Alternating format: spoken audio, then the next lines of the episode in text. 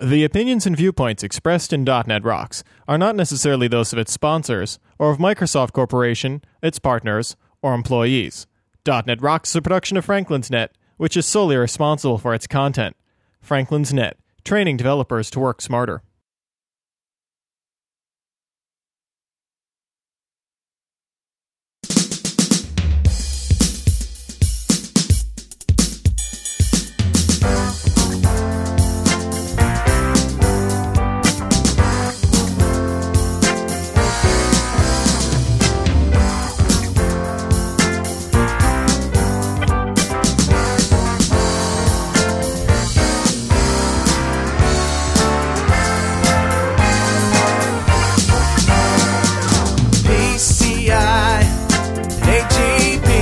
Hey, Rockheads! Get them earbuds out your brain and listen up.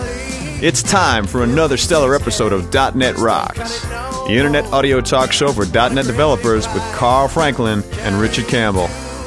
This is Lawrence Ryan here to announce show number 159 with guest Shawn Wildermuth, recorded live Friday, January 13th, 2005. .NET Rocks is brought to you by Franklin's Net training developers to work smarter, and now offering the Visual Basic 2005 Masterclass and the ASP.NET 2.0 Masterclass with Mark Dunn with dates in New London, Connecticut from January to May 2006. Online at www.franklins.net.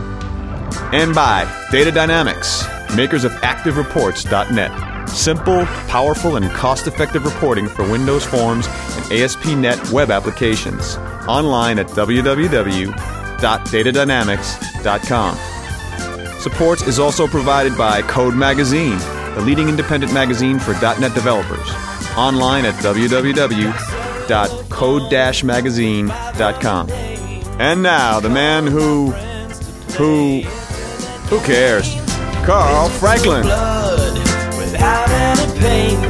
Thank you, thank you very much. And top of the week to you. This is Carl Franklin. You're listening to .NET Rocks, and uh, this is the first week that we have decided to put out the show on Tuesday, isn't it, Richard Campbell in Vancouver?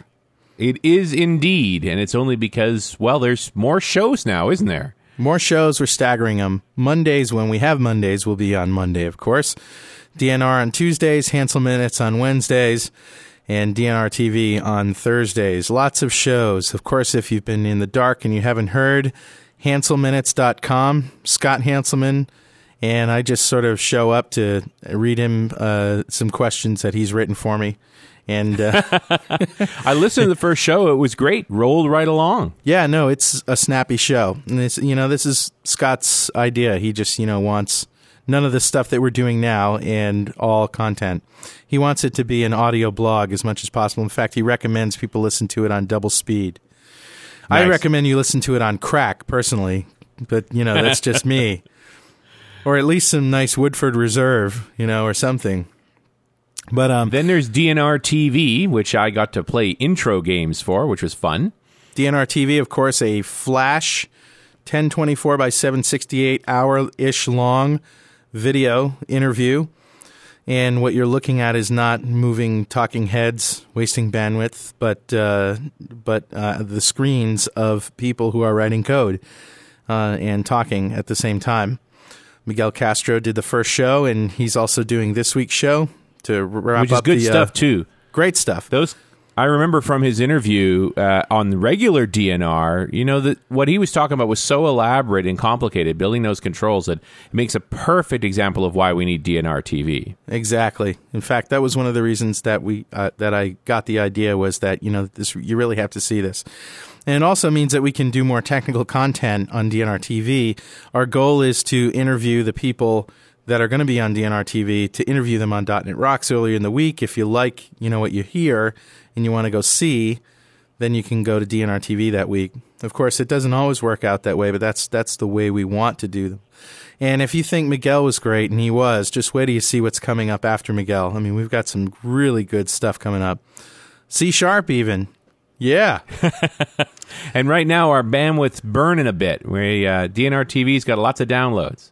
Yeah, it uh, basically what happened is we put it on. I put it on a, a pipe that was being shared with some other stuff, thinking that uh, that would be okay. And nope, wasn't. So I got cut off basically while I was out doing errands and stuff. So there was like four or five hours where I couldn't get in to uh, fix things. But uh, then I did, and it was okay. So anyway, we're back in business. Also, got a lot of time to work last week on the new websites with Dax Pandhi, my graphics guru, and uh, nukeation.com, in case you're wondering.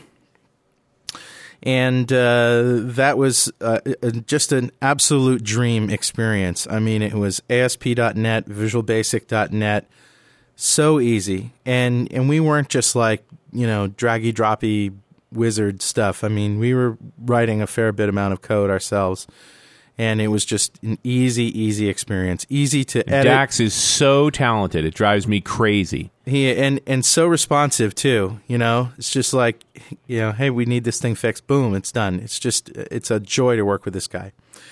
Also, um, the this uh, show was originally uh, slated to be an interview with Bob Reselman, author of Coding Slave, and uh, we recorded a show with him, and um, and uh, we we all listened to it afterwards, and just decided that uh, it wasn't a good show, and uh, you know it wasn't uh, it wasn't what we needed, and uh, kind of odd. But Bob told the story online at uh, shrinkster.com slash b1b.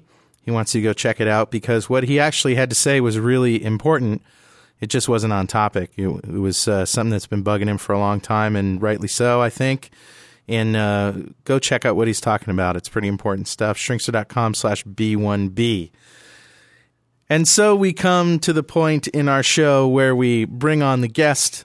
This week's guest is none other than Shawn Wildermuth, a Microsoft C Sharp MVP and the founder of Wildermuth Consulting Services, which is a company dedicated to delivering software and training solutions in the Atlanta, Georgia area. He's also a speaker on the INETA Speakers Bureau and has appeared several times at national conferences to speak on a variety of subjects. He's also the author of the book PragmaticADO.net, as well as the upcoming Prescriptive Data Architectures, both for Addison Wesley. He's been writing articles for a number of years for a variety of magazines and websites too, including MSDN, MSDN Online, DevSource, Inform IT, Windows IT Pro, the serverside.net, on.net.com, and Intel's Rich Client series. Shawn has enjoyed building data driven software for more than 20 years. Jesus, Shawn, you're making us look bad. What a resume. Been a busy boy. There's more URLs than Google on your in your resume here, man. That's insane. I'm just trying to up my Google rank. I think it's working. and your website is adoguy.com, right? That's correct.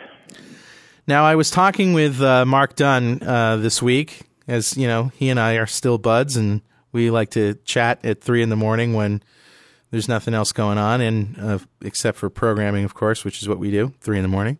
Absolutely. And uh, he up that said, he early? said, uh, early. No. well, anyway, he was telling me about uh, some interesting things you've been thinking about uh, in terms of your experiences with ADO.net and some customer installations. And it got me thinking that, um, you know, we haven't talked to you before and, and we've run into each other a number of times. I've read your stuff. I love it. And uh, it just clicked, you know. Uh, hey, last minute, how would you like to come in and do an interview? So here you are. Well, I'm happy to be here. So, Shawn, what is this all about? Well, it's interesting. Uh, uh, I've been working with uh, ADO.net. Um, I'm sorry, ASP.NET 2.0 for a while now. Uh, uh, dealt with with a couple of um, mid-sized customers, trying to build some decent websites with them. And the problem really isn't ADO.NET 2.0. I don't have a whole lot of issues there. It's really with ASP.NET 2.0. Um, I've been a long proponent of, of, of data sets and maybe the only one that's left on the raft um, as far as type data sets go. Yeah. Um, but it just seems to me that um, the team inside Microsoft has, has been fractured. Uh, what I mean by that is um, ASP.NET 2.0 introduces this concept of data sources, which I know exist in WinForms as well, but we'll ignore them for that for now.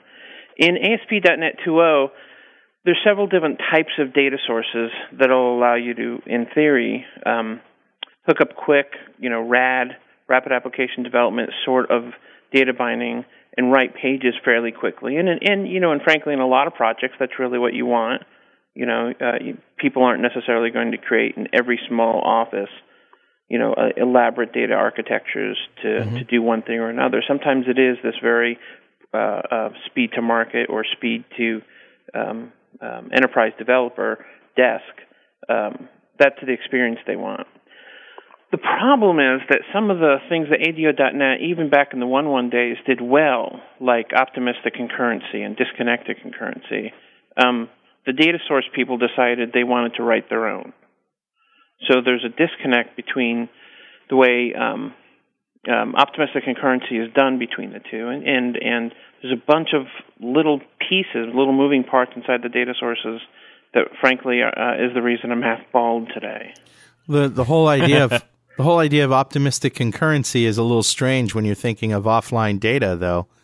What does that really mean? That really means um, uh, something that I, I call in pragmatic ADO not disconnected concurrency instead of trying Okay. to pretend it's optimistic. In and other that's words, the dealing idea with that yeah, that I'm Would going to make it really optimistic? it, it would. It would make ultra it- optimistic. Yeah, you know.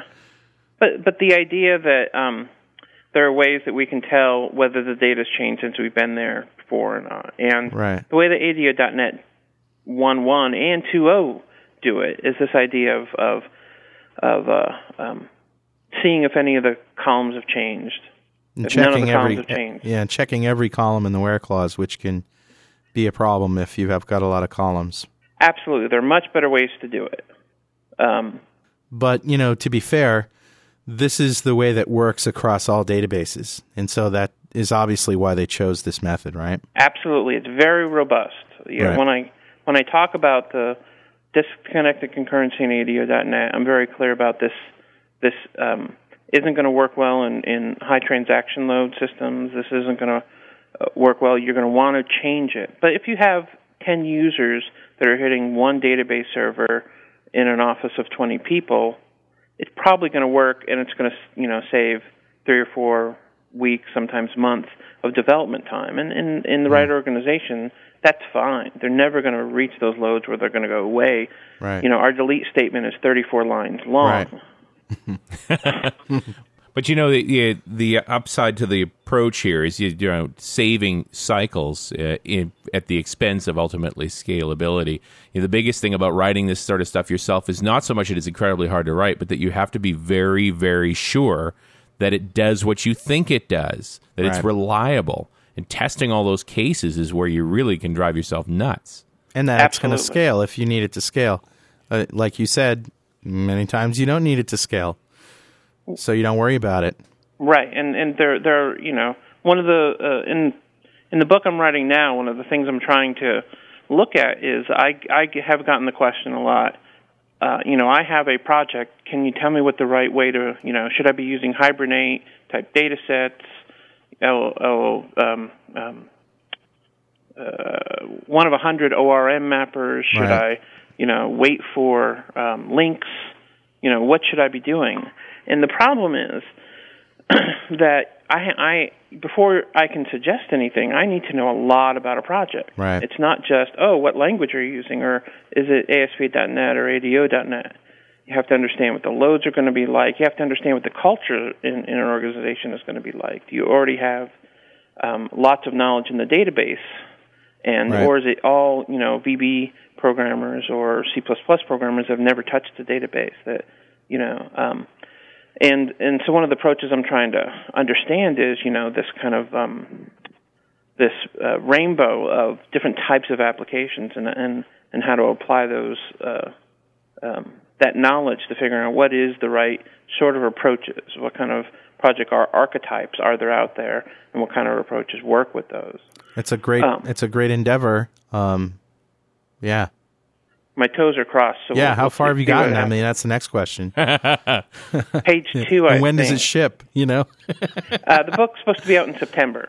cool. so it's not all that uh, soon, but uh, something I'm passionate about. Yeah, So if we get back to ASP.NET for just a moment, sure. since, keep me on my kind of rant.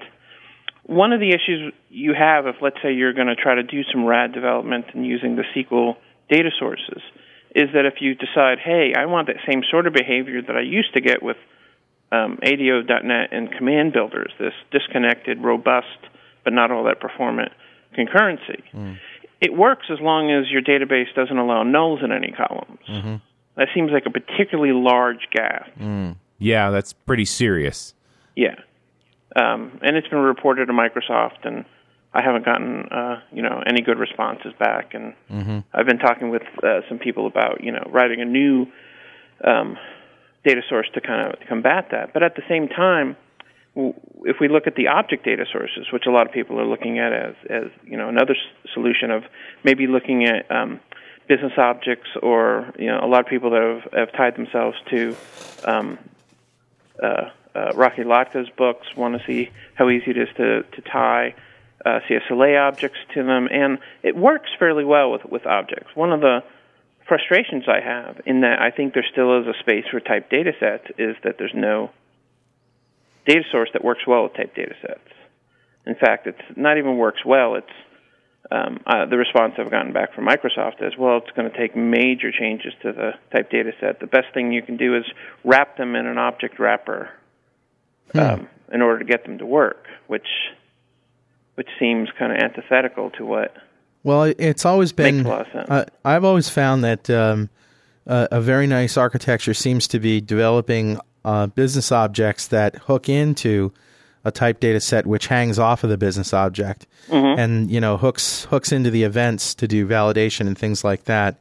Of course, you can run into trouble if you if you break the links, you know, but um, but but you know if if you're careful enough, uh, that seems to be a pretty good a pretty good way to do things. What do you think yeah, of that? I, I I would agree there. I I I've, I have um come to the point in my life, my my uh, relationship with Microsoft, that I I feel like I've um, given up on type data sets being what I ultimately really you know thought they should be, which Yeah. is a good. I, I I've often talked about the sandwich model where Yeah. I thought type data sets doing the code gen for the hard work of of of, of creating the um, I shouldn't say the hard work, but the labor intensive work of actually creating the data models, letting the data sets themselves handle the the work that eventually most um, business objects have to do, Yeah. which is column level detection for changes. Right. Um, Dirty flags. Yeah, and then Yeah. in the middle, you end up writing your code that actually does the business logic, the part that's actually the only interesting part left of business object development, as far as I'm concerned. Yeah. But that hasn't come to pass, and so trying to find something that's kind of the the the next. Maybe the problem is that. that. we're just looking for an all-in-one object. Maybe it's I- better that we have them separated. I'm coming to the conclusion that that's probably true. Um, Yeah. I've been spending a lot of time in the last couple of weeks with Hibernate, which um, is a solution to do you know object relational mapping pretty well. It's an open source. Actually, I shouldn't say Hibernate. NHibernate, which is the .NET flavor of Hibernate. Um, and I'm pretty impressed with with a lot of the stuff they're doing. They have a lot of support for you know lazy loading down a tree and propagating saves uh, uh, across relationships that aren't typical, uh, like many to many one to ones and one to many to many many to ones. Um, but again, you're paying some cycles for development time, so it, it's another one of these kind of great for some subset of types of projects. And, It strikes me that this is no different than any other ORM related battle. You're going to trade automation off for efficiency at the database. absolutely, You know, absolutely. one thing that comes to mind when you th- when I hear you describe this book is practical. Geez, I mean, you know what you're planning to do here is map out the different types of uh, different types of applications and situations where you'd need X over Y, and and that that's the kind of stuff that people are craving, absolutely craving, and that's what the consultants get the big bucks to to step in and figure out. Right. And I, It's I'm not a trying to great get rid of consultants, uh, but um, certainly the hope is, you know, uh, the the the picture in my uh, that I have uh, of the book in my mind has always been very prescriptive, where you you tell me your symptoms and I can tell you the the prescription. Yeah, that's a great word. Yeah. Yeah. um, because what I didn't want to do was I didn't want to. The, by no means I mean I don't mean to uh, to knock Rocky Luck at all by saying this, but I didn't want to write a book that um, you know had my own uh, um, framework. Right. I didn't think you know I didn't think that filled enough of the case because I actually started to you know I, I uh, in my mind I had abandoned type data sets and I started with this kind of skunkwork project of okay if I was going to write a type data set or a data set from the ground up taking some of the best ideas from all these projects I've been looking at can I do it in something that would really be useful to most projects and I got about halfway through and I went you know there's all of these um, pros and cons. Uh, okay, if I do this, I'm I'm making easier for some people, but then making it, you know, let's say I'm making the code gen so you can generate more um, uh, more code in less time, but then maybe it's becoming less tunable for kind of the DBA side. Right. We have uh, so in a high transaction system that starts to break down. Okay, we make it really tunable, and then it's hard to develop against. And, Right. And um, You know, this is a classic problem. Uh, people ask me, well, what's the right way to do this? Says, you know, if there was a right way to do this, we'd all be doing that. correct. the point is, we all do different things because there is no one right way. It depends. Right. It really does. It really does. And that's, you know, uh, uh, those are the kinds of projects I enjoy doing as a consultant. When someone brings in and goes, "Let let let me lay you out what we're doing and tell me if we're doing it wrong, or help us figure out how to do it right." I pr- much prefer that than, you know, here's here's how we're doing it and do it exactly this way. You know, if I'm the, in those cases, I feel like I'm a um, um, a body doing labor versus someone that's actually, you know, helping. And uh, Yeah. you know, so in some ways, the book is is is promoting the type of work I really enjoy doing. So, have you got a sense of sort of the, the dozen different techniques that are, you're going to approach for prescription? I haven't narrowed it down to a dozen yet. Um, I'm looking. Uh, I'm looking across a lot of different solutions. Uh, uh, you know, starting with kind of the out of the box, write your own business objects and, um, from the ground up. I'm going to be including uh, CSLA in there. I know I'll be including Hibernate. I'll probably be including some commercial pro- uh, products like LLBLGen Pro, and um, um, I'm uh, started to look at um, Paul Wilson's ORM mapper. Uh, probably discuss LINQ, but there's also, you know, it's not just how do you develop the business objects. I'm also discussing when is the right place to use web services as a middle tier, and you know, I'll certainly be covering some um, um, uh, uh, Indigo discussion in there because uh, obviously Indigo is going to allow you to do things that are closer to remoting as well as closer to web services. And Yeah. So, if I understand by the way you're describing this, you're going to look at each of these technologies and say these are the cases where this technology makes sense. I'm actually going to. I've taken the reverse approach. I've started with the um, um, asking the reader What to look at the sense. application, Right. uh, and and from the application, I'm, I've developed application archetypes. These um, your your application looks most like a a, a quick to market WinForms app, where the Right. database is within walking distance. Okay, this is the kind of um, approach I would suggest taking. Or you have a you know you're getting a million hits a day. You've got a a segmented database where um, people are you know um, um, hitting your database from smartphones, from smart devices, from WinForms app and WebForms app. How do you create a what sort of technology would you use to create a data access that you can use across all of those with the idea of you know um, uh, sometimes connected, richly connected, or web connected. Um, I'm, I'm trying to kind of um, not only handle the the pieces on both ends, but also kind of in the middle. You know, Right. some uh, most applications are in the middle. Most are well, they want us to be quick to market, but we know that we're going to save more time by putting some front end into building some sort of data architecture we can use across three projects. Yeah. Um, Yeah, I've seen that. but instead of get, doing a laundry list of products and, and saying where they would work, I'm actually kind of taking the reverse approach. Let me help you decide that your project is most like one of these, what I'm calling Right. archetypes. And then Yeah. for each of these archetypes, this is how I would solve this archetype. the 24 7 million transaction per hour reliability is everything, but you don't yeah, don't hold, slow down for anything kind of project. Mm. Right, and and and those use command builders and web services. 'cause Yeah, where I'm prepared to put a lot more make a lot coding of- time in for performance time, right? And and those are the kind of trades you end up making. absolutely. We're, we're going to write three times as much code and test ten times as much because speed is king and reliability is essential.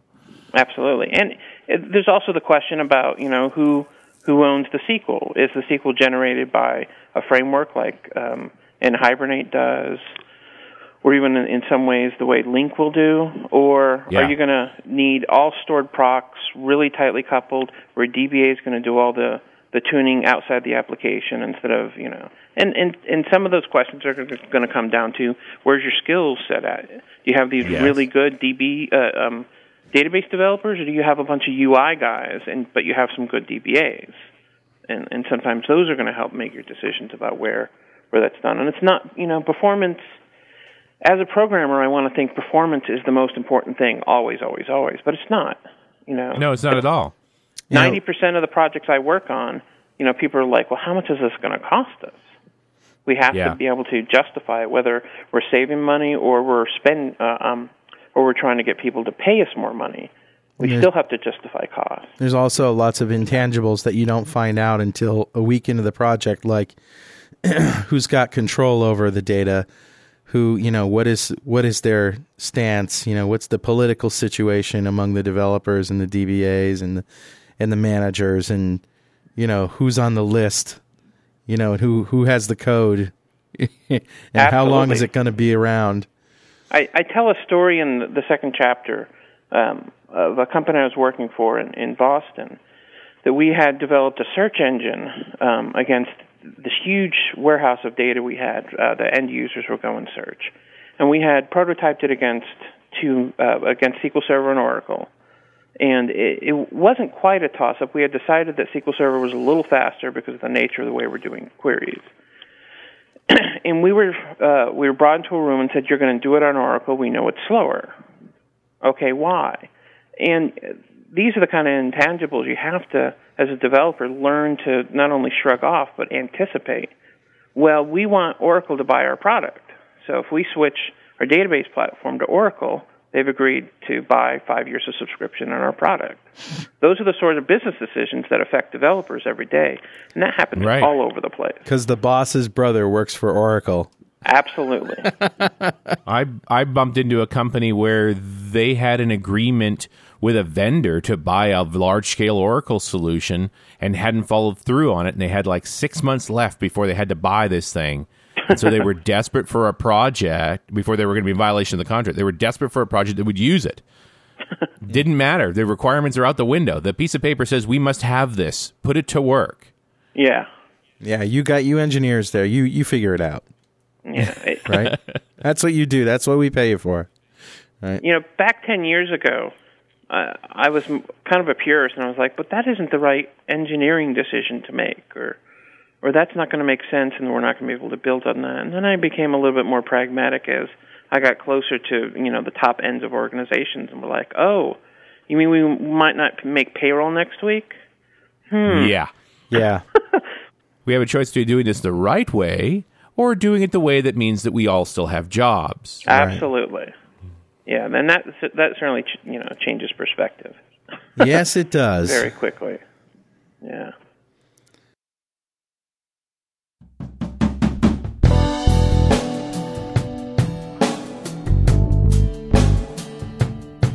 Data Dynamics is the original sponsor of .NET Rocks. They believed in our show when we only had a half a million downloads a year. So, just by listening to this ad spot, you're helping them to help us bring .NET Rocks to your ears every week. Of course, I'm talking about their pride and joy product, Active Reports for .NET. Written completely in managed C Sharp, Active Reports for .NET sets the standard for .NET reporting. It's licensed per developer and is royalty free to distribute. But let me tell you about the core feature set. Of course, you get a report wizard, but it also comes with a Microsoft Access report conversion wizard. Talk about productivity right out of the box. Now you can just upsize your Access reports right into ActiveReports.net and you're off to the races. Of course, there are export filters for PDF, Excel, RTF, HTML, text, and TIFF formats, and also Windows viewer control that supports split and multi page views and in- includes a table of contents pane with a new thumbnail view tab.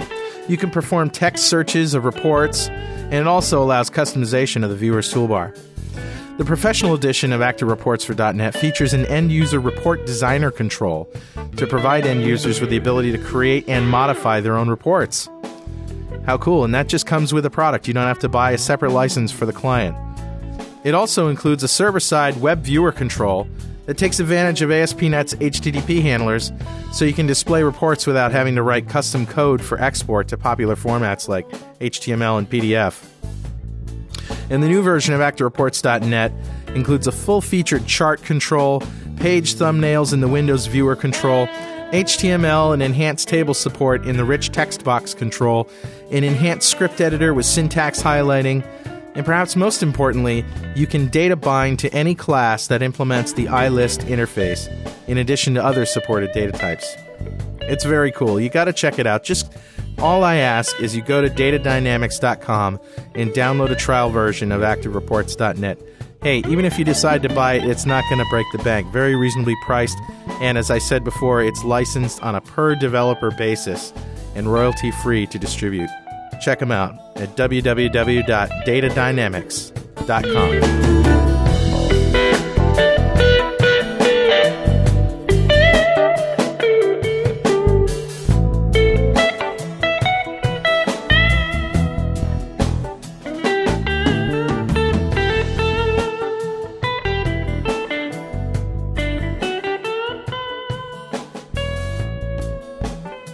You know, but you know, on, on the um, on the other hand, I think most organizations are afraid they're doing it wrong, and I think there's much. I think there's a lot of good code being written out there. Um, often, because I'm a consultant, I come into an organization. They're like, "Well, we'd like you to do a code review here. I'd be happy to." And you know, it would be easy for me to just go, "Well, I can just tear them apart this way," or and try to, you know, build myself up as, "Oh, I'm." you know, I'm an incredibly smart guy by making everyone else look bad. But the you know the the reality is, especially when it comes to data access code, most data access code works well. There's you know five ten percent of projects where things start to melt, and you know not closing connections, or they're doing horribly uh, ridiculous things with their database, and you know. Um, uh, I'm actually looking forward to the next three years uh, as a consultant because I, I think that um, uh, the CLR and SQL Server is going to be my Y2K. It's going to be my way as a consultant to make a ton of money by fixing projects by just ripping out Shawn, you know, what- half their CLR code. What's the worst thing you've seen? Uh, in the CLR? No, no, no. I in- have it. Oh, okay. No, uh, in general. Code review time. What's the worst yeah. thing you've seen? The, probably the worst thing I've seen. It's a good question. Um, in the .NET world, it's typically that they think that uh, um, um, everything is managed, not just memory.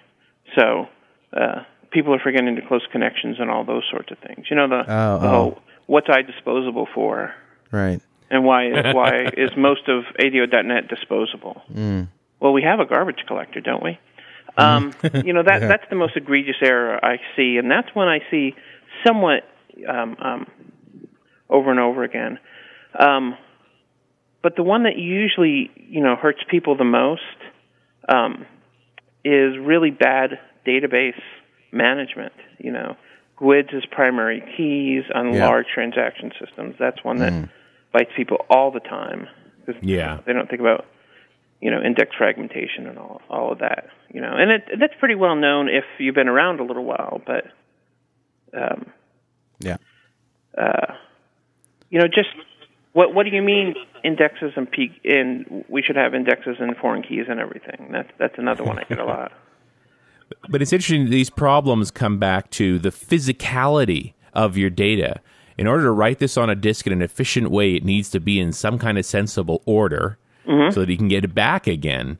And the way you've done this guarantees that it will never be in a sensible order. Right. And so naturally performance is going to degrade. That has got a lot to do with physical movement of heads over drives than it has to do with anything involving electronics per se or in, in the the code itself.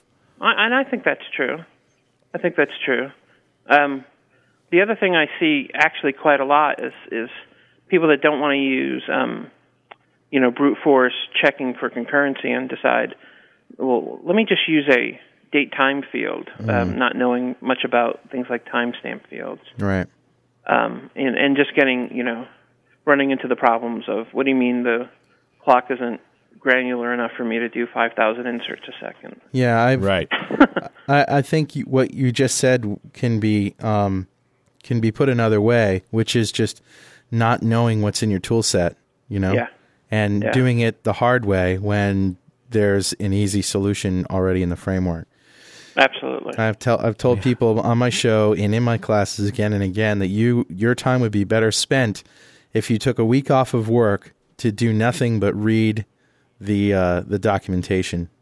Absolutely. And it, .NET was kind of a different world in that way because you know I'm a I'm I'm a old C++ guy um, before .NET, and um, it was very easy in C++ to go, well, I'm sure there's you know this algorithm's been written before, but they can't do it better than I can. Yeah, right.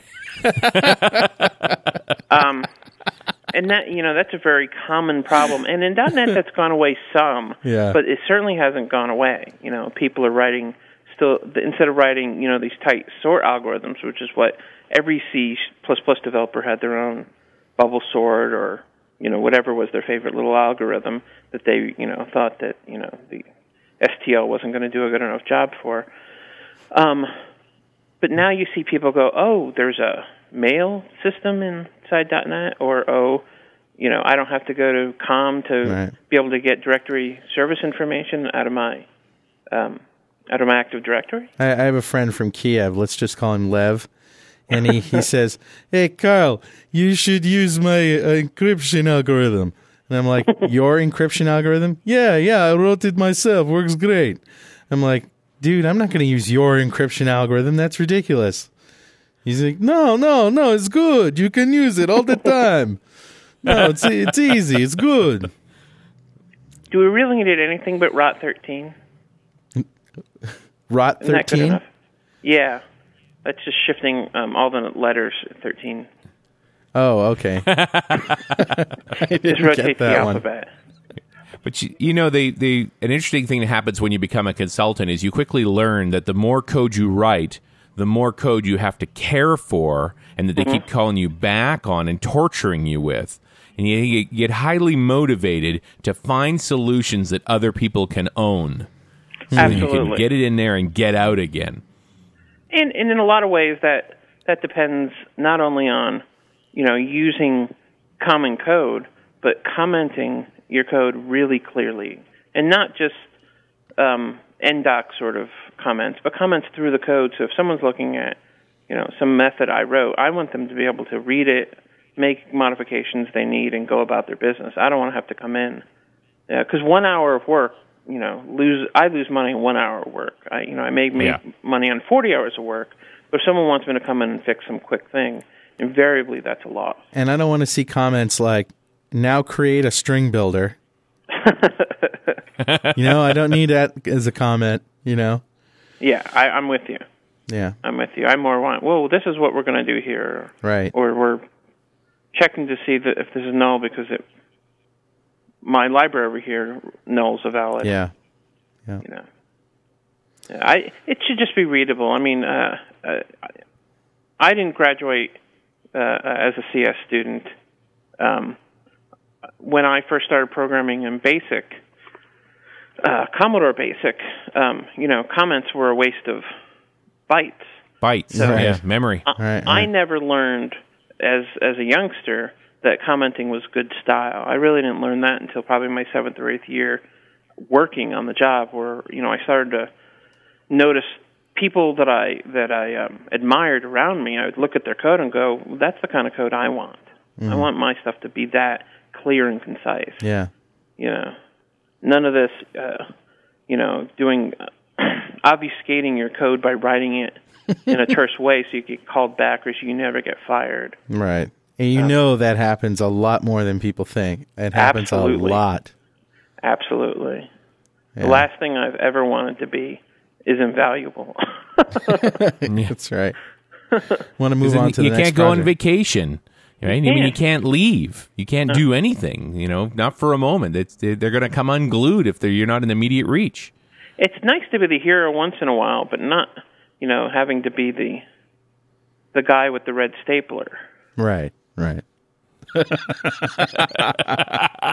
There's an oblique reference for you.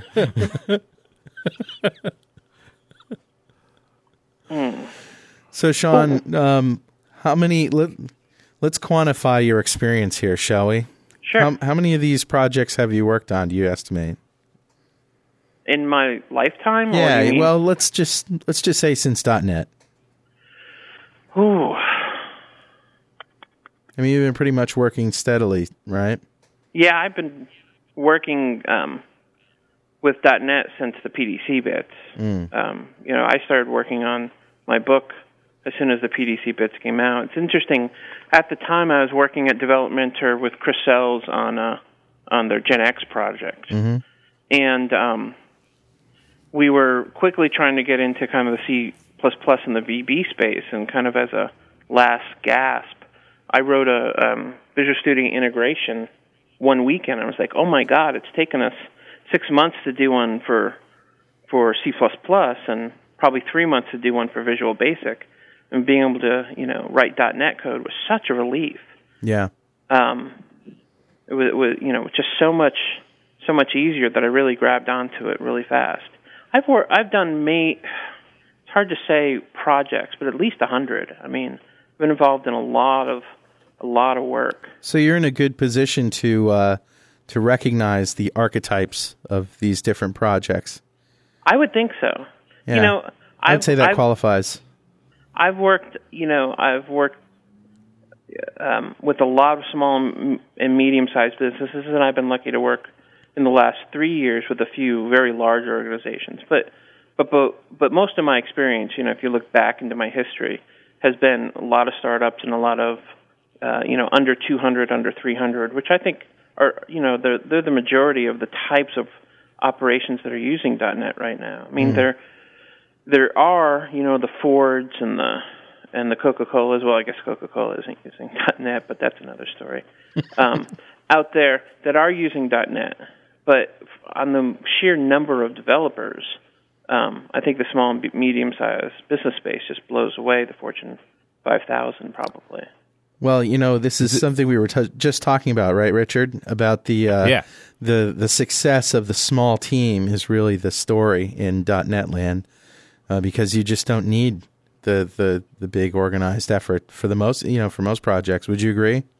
I would. I mean, one of the things I'm not a huge proponent of like um, of every single agile methodology. I'm not a big proponent of like um, uh, uh, um, pair programming. I understand, and I think there's some things to be learned there, but I'm not a huge proponent of it. But what I did recognize coming from the kind of C++ space is, in C++, you need to plan things out very carefully because um, to make a change was rarely really expensive Yeah. um, but, uh, mostly in the debugging and retesting, which is horribly expensive to um, you know make an architectural change. And .NET allowed me not only to write less code, but allowed me to be more um, uh, I hate to use the word agile, but more prepared for change. If Yeah, I that's agile. Re- yeah, if I had to rebuild a component of a system, it wasn't you know a six month effort. It was a two week, five day, Right. one long weekend um, um, undertaking.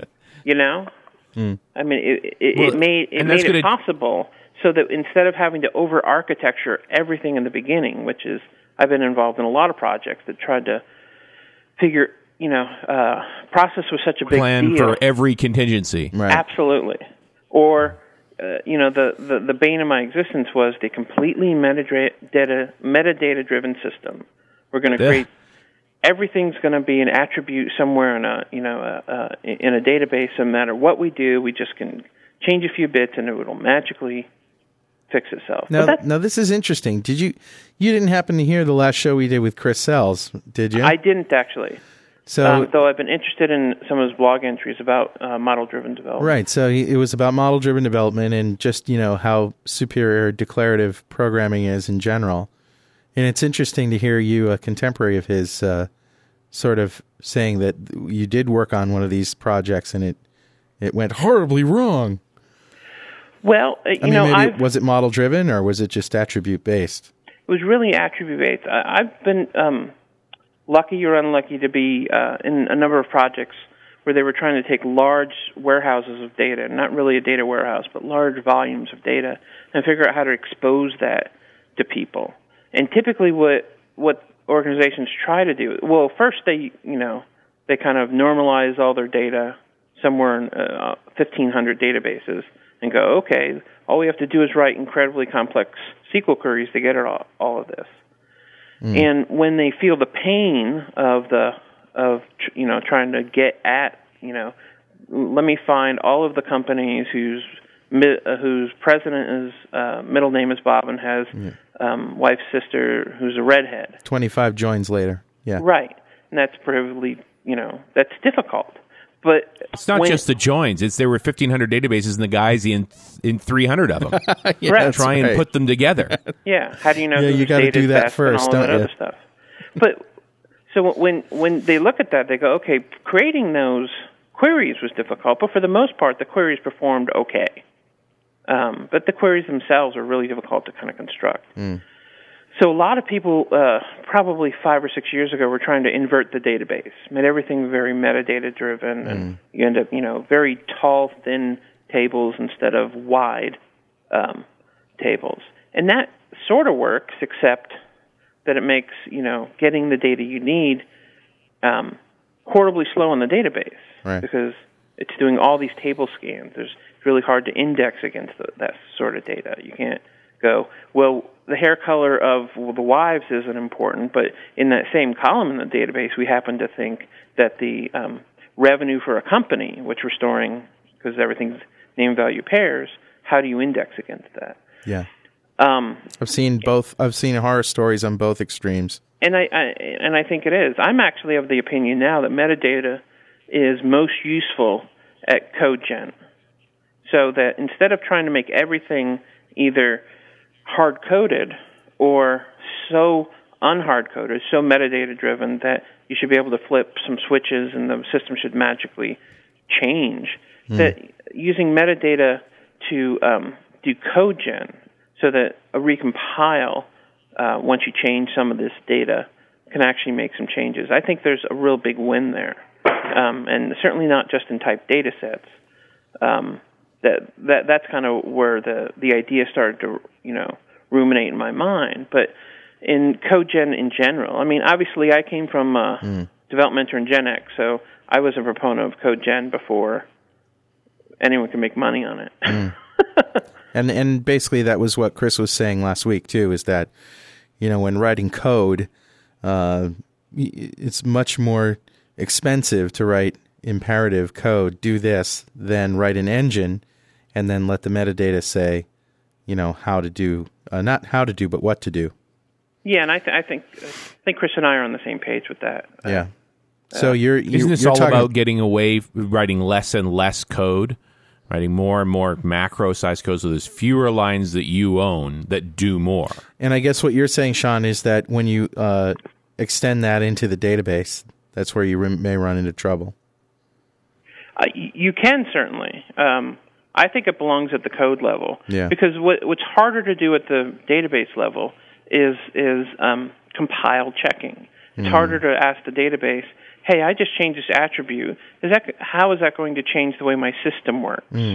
Than it is to say, "Hey, I changed this attribute, and suddenly it used to be an int, and now it's breaking code all over the place." Yeah. Okay. um, that compilation step has some really great benefits. And I, I say Really compilation, but also kind of the uh, the unit testing um, space there as well. It's very hard to know how to deploy and unit test and do type checking in the database. Yeah, I would agree. Uh, yeah, Yeah. no argument Yeah. here. Yeah, I'm not. Plus, there's a whole other things you need to test for. I mean, you talked about index fragmentation. There's a tricky test for you. How is this going to behave after we write 100,000 rows? Absolutely.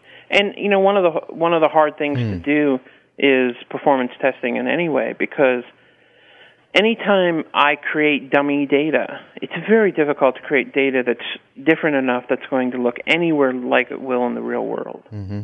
You know, Yeah, very difficult. you know, and just putting a random function in it isn't good enough. Right. you know, No. it's it's the Well- different what names look like and what you know missing data and included You data. You almost have to use historical versus data that- You almost have to use historical data, like real data that's just been form, you know, converted and changed, if at all And- possible. if at all possible. I mean, that's always the best. That's always One of the things I've found deeply challenging, besides generating the data, is realistic behavior of load. You know, hmm. these surge loads and the way that people behave when they hit servers all at once. You, know, you run an advertisement on television and you get bombed for three minutes, and then it goes away and comes back 30 minutes later when the next ad ran. So you Well, I- know, if I could sum up, if I could sum up what you're saying here, Shawn, maybe correct me if I'm wrong, but Sure. if a consultant walks into your shop, looks around for about a half an hour, and says, "Ah, I have the perfect solution," he or she is full of shit. I think so. I think so. because it's interesting. Um, rarely can I help a company if all they want me to do is look at their code. Um, Yeah, talking well, sure. to talking to the people to understand, you know, one why they wrote code, why they wrote it in certain ways, and to understand the you know the fundamentals of how you know the holistic vision of a project is.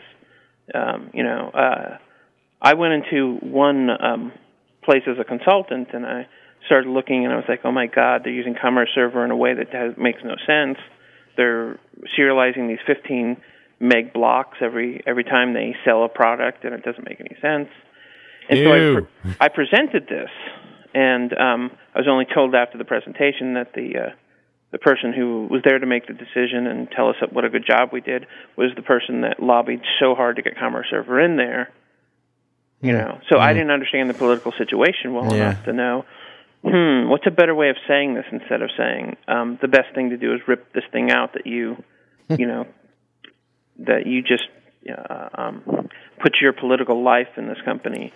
You know, I keep four. coming back to this story, Shawn. When I was in college, I took a systems analysis class, and the very first thing that we did was learn what an organizational chart was. I- Absolutely. And I thought to myself, huh? Why This is systems analysis? What is this? This doesn't make any sense. yeah, yeah, and that's you know that's the hardest part. Yeah. you know, looking at the at the bits or how the different systems are relating to each other. Yeah, certainly as a developer, you don't, you don't, you know, that's a totally different skill. Yeah, and I think people are coming around to that when it comes to UI development. People are starting to look at user interface development finally, uh, you know, with actual users involved instead of letting developers design UIs. Yeah. Um, Or letting But think- designers design UIs. say right? again? Ha- having an actual job title of UI designer. Absolutely. You know, split Yeah. off this task, give it to somebody who's you know. Uh, case in point, our graphics designer for our website, Dax. You know, he, he comes up with stuff that I could never do, Absolutely. and it's because he's thinking about it all the time. And and it just so happens that he writes code too. So and you know he, that's he the kind of person cares. you want. Yeah. Oh yeah. a- absolutely. Yeah. He cares a whole lot about it. That's why it looks so good. Well, yeah. I mean, you've got to put your head in a particular space. How are you going to think about these things? Dax certainly thinks with an eye to you know how things look and how they're attractive. You know, we we other folks think about how transactions are managed efficiently and reliably, and how are we going to scale this, and how are we going to maintain this. These are all problems that somebody needs to think about, and and no one person can think about them all. They'll, their head will explode. How's this Absolutely. podcast going to sound good? Well, let's not get carried away. Hey, all right. Now. I, I rarely get the opportunity to blow my own horn. yeah. You know, it's talking about consulting. Of course, something I've done. I spent a lot of years doing, and I and you know, one of the things you mentioned was it's always easy to slam the other guy to say, Yeah. "Well, these guys made a mess," and I just I've always had a sense that that you, you steer clear of that. It's you never know what minefield you're going to step into there, Sure. and it's not professional. There's very few people I've ever met that code maliciously. You know, they're actually were trying to make a mess. Most people try the best they can. You Right. know, this is and this is. I know it's this is your favorite line of mine that you like to use, which is never attribute to malice that which can be better explained by incompetence. Or stupidity, right? Yeah, the guy didn't know better. That's why he opened a transaction at nine o'clock this morning. He doesn't want to close it till five. Yes. Well, enough about COM+.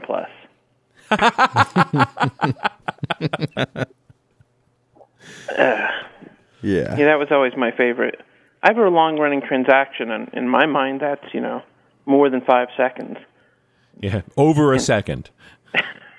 And he's mm. thinking, you know, twelve hours. Right. Yeah. There's a Yeah. No, no, no. I don't want optimistic concurrency. I want pessimistic concurrency, but disconnected pessimistic concurrency. yeah, that should be able to be done. That will be any problem. Yeah. so just lock the record and go away. Okay. That is a great line, Richard. Never attribute to malice that which can be explained by incompetence. I'm going to put that on a T-shirt and wear it. I've had to use that ever since you, I heard that come out of your mouth. I've had to use that to explain people's behavior to to them, uh, not other people's behavior to other people, three or four Yeah. times. That's Well, funny. and it's why It's. I think it's one of the when you're confronted with a mess like that, you don't get angry, Right. Because this wasn't intentional. He didn't know better, Right. He didn't understand that. You know, all you got to do is explain. Yeah, well, you know, you'll find if you keep a transaction open that long, yeah, you're pretty much limited to one user. Yeah. Do you have more than one user? Yeah. Yeah, 'Cause I notice a lot of computers in here, so I'm thinking maybe you have more than one user. You're hoping. Shawn, tell us a tell us another story from from the trenches. Something interesting that happened recently Um, or outrageous. let me think about that for a minute. Um, Some gratuitous sex and violence for the listeners. I uh, I was working for a um, consulting company, and I went to um, visit a uh, uh, company that was trying to do s- a FoxPro conversion to use .NET and SQL Server, which is always a much bigger leap than than people you know take for granted. Um, yeah, you ever th- notice that the people who do that, they've only ever used one data store in their lives, so they presume they all work that way? Absolutely, absolutely. And it was interesting because when we when we went and looked at what they were doing in FoxPro, it's very easy to say, okay, let's take this query and just create a table, and then we'll just keep that table around until we're done with it, and that may be the user may want that to be around for a week or a month or a year. In SQL Server, that's not all that good of an idea to just be creating and dropping tables for each and every user and uh, that was always a a fun one to discuss. I'm a I'm an old Clipper hack from you know before I was C plus plus. I did xBase Autumn 86, baby. Absolutely. I, I'm still pissed off at CA because You two guys want to get a room? Oh, man. You know what? Computer Associates is the only company that competes for eh, with AOL as the dumping ground of good software. I'm I'm It's you. where programs go to die.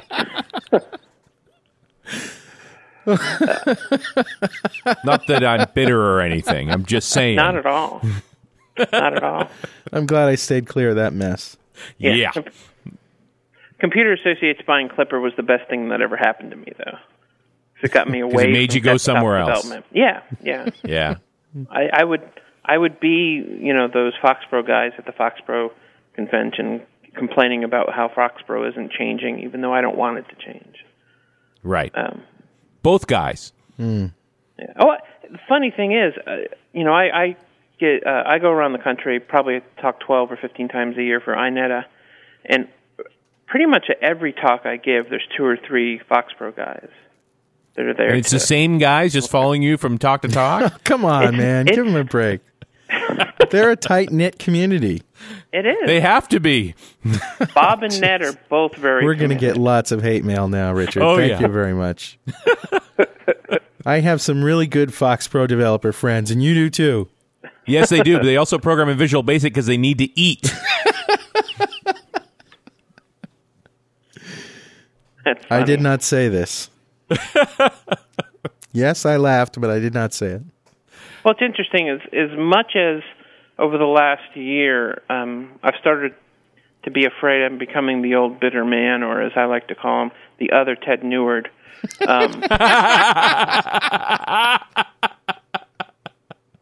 about Microsoft. I'm gonna die.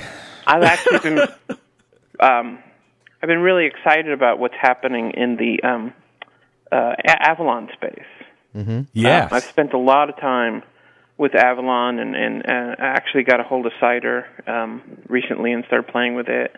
And uh, I no longer have to tell people it's so different from WinForms that you have to be afraid because Cider makes it feel like WinForms. Yeah, Right. I don't know if either of you have had any chance to look at Cider, but uh, I had a chance to drink some last fall, but no. oh, There good you go. for you. Have you got a web uh, link for us that we can share with the uh, listeners? For Cider, Yeah. Um, it's the just the December drop of of uh, WinFX.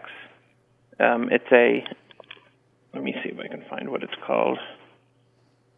Oh, this is a code name, Cider, for WinFX. That's WinFX. the code name. Um, if you install the Visual Studio extensions with the WinFX um, CTP, Okay. it's included. It's just the um, XAML designer that works inside of Visual Studio. Okay.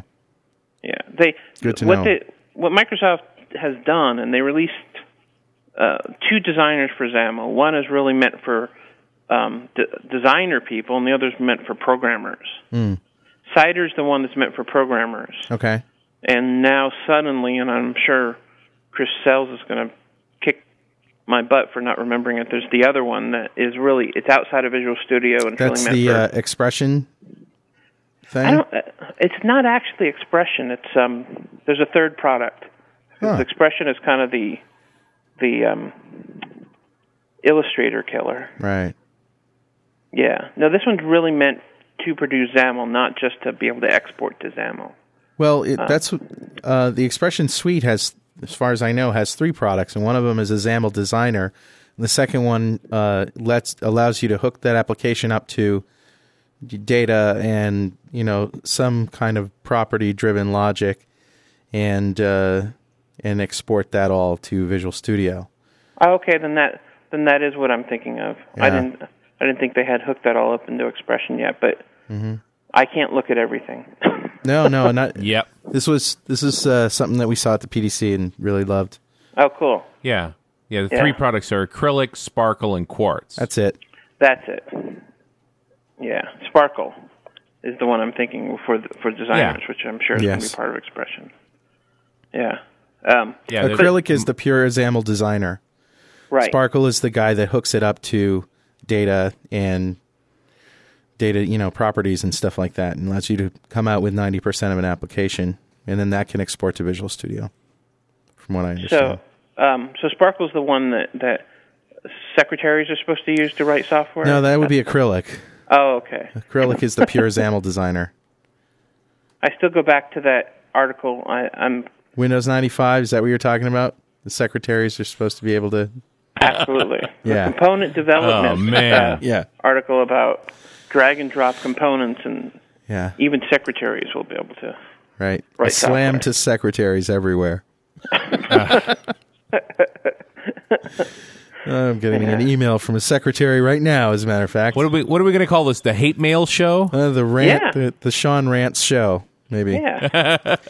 Shawn, um, I, I I like to ask people if there's anything they've downloaded or a website that they visited lately, maybe outside the realm of uh, of .NET or maybe not, but uh, any tool that you've found recently or anything you want to share in that regard. Yeah, there is. Um, trying to remember what it is all, all of a sudden. Uh, where did it go? I think I'd have it right off the top of my head. That's what editing's for. I'm actually a big fan of, of Zip Genius right now, which is a free WinZip killer. Zip Genius. I Genius. got with Zip Genius. huh. Yeah.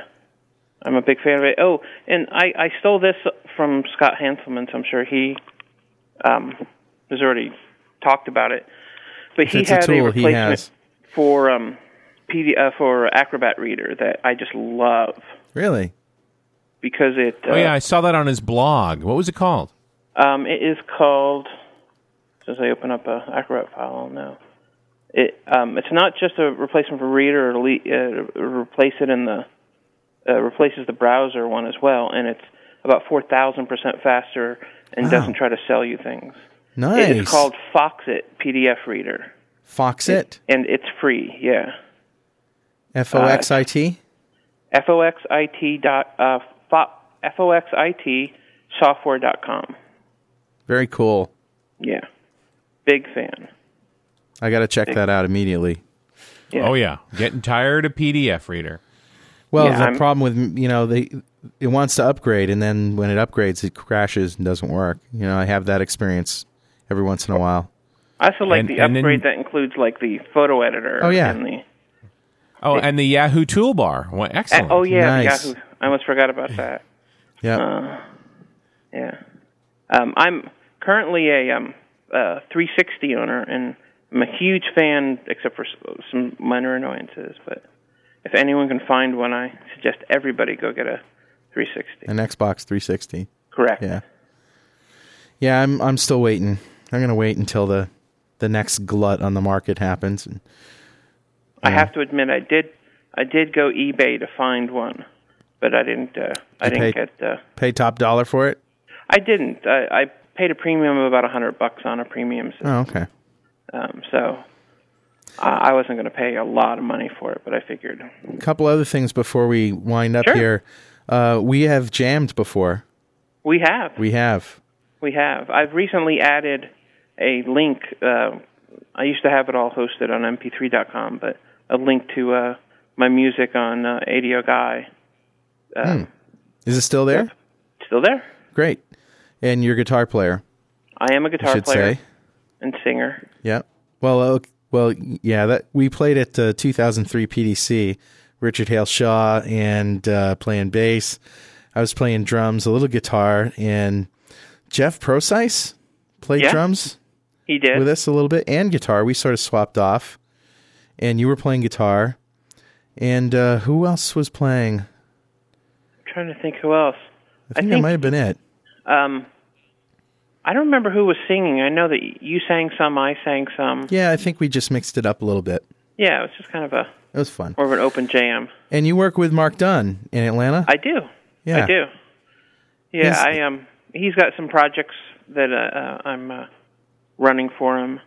Um, that's kind of a lot of fun. Mark's a great guy to hang out with. He's with. a great guy, You probably know. you know, I can't say enough good things about him. He's a, he's been a, he was a great co-host. He he's a brilliant teacher, a brilliant technologist, developer, and he's got business savvy too. He he and I are partnering with uh, you know Franklin's Net and Dunn Training. We're doing some things together. He's I'd heard teaching that. some classes up here in the near future, and um, E- excellent taste in barbecue and bourbon too. yes, yes, he does. Yeah, Yeah, but for some reason he doesn't like cognac, so I'm going to continue to hold that against him. maybe he just hasn't had the right stuff. There you go. Actually, we were at the MVP summit together, and uh, he did not like the cognac they were serving, and and I was pretty impressed with the cognac. That was they. Courvoisier. Yes, it was. Yeah, I, the best cognac I've had is Cordon Bleu. That's my that's my fave. It's also about I- a hundred bucks a bottle. Wow. Yeah, Then it better be your favorite. it better be my favorite. okay, well I guess we've. Geez, let me see. ADO.net, guitars, barbecue, bourbon, and cognac. I think we've just about covered it all. I think we have. Well, thanks, Shawn. Uh, thanks for stepping in at the last minute. This was a great conversation. It's been you know a long time coming. I know, and uh, I I appreciate it, and I've had uh, just a blast. It's been a pleasure. Cool. Thanks for educating us. And we'll uh, we'll see you. Let's see. We'll see you tomorrow on Hanselminutes, and uh, Thursday on DNR TV, and uh, on Friday I'm gonna sleep. Have a good week.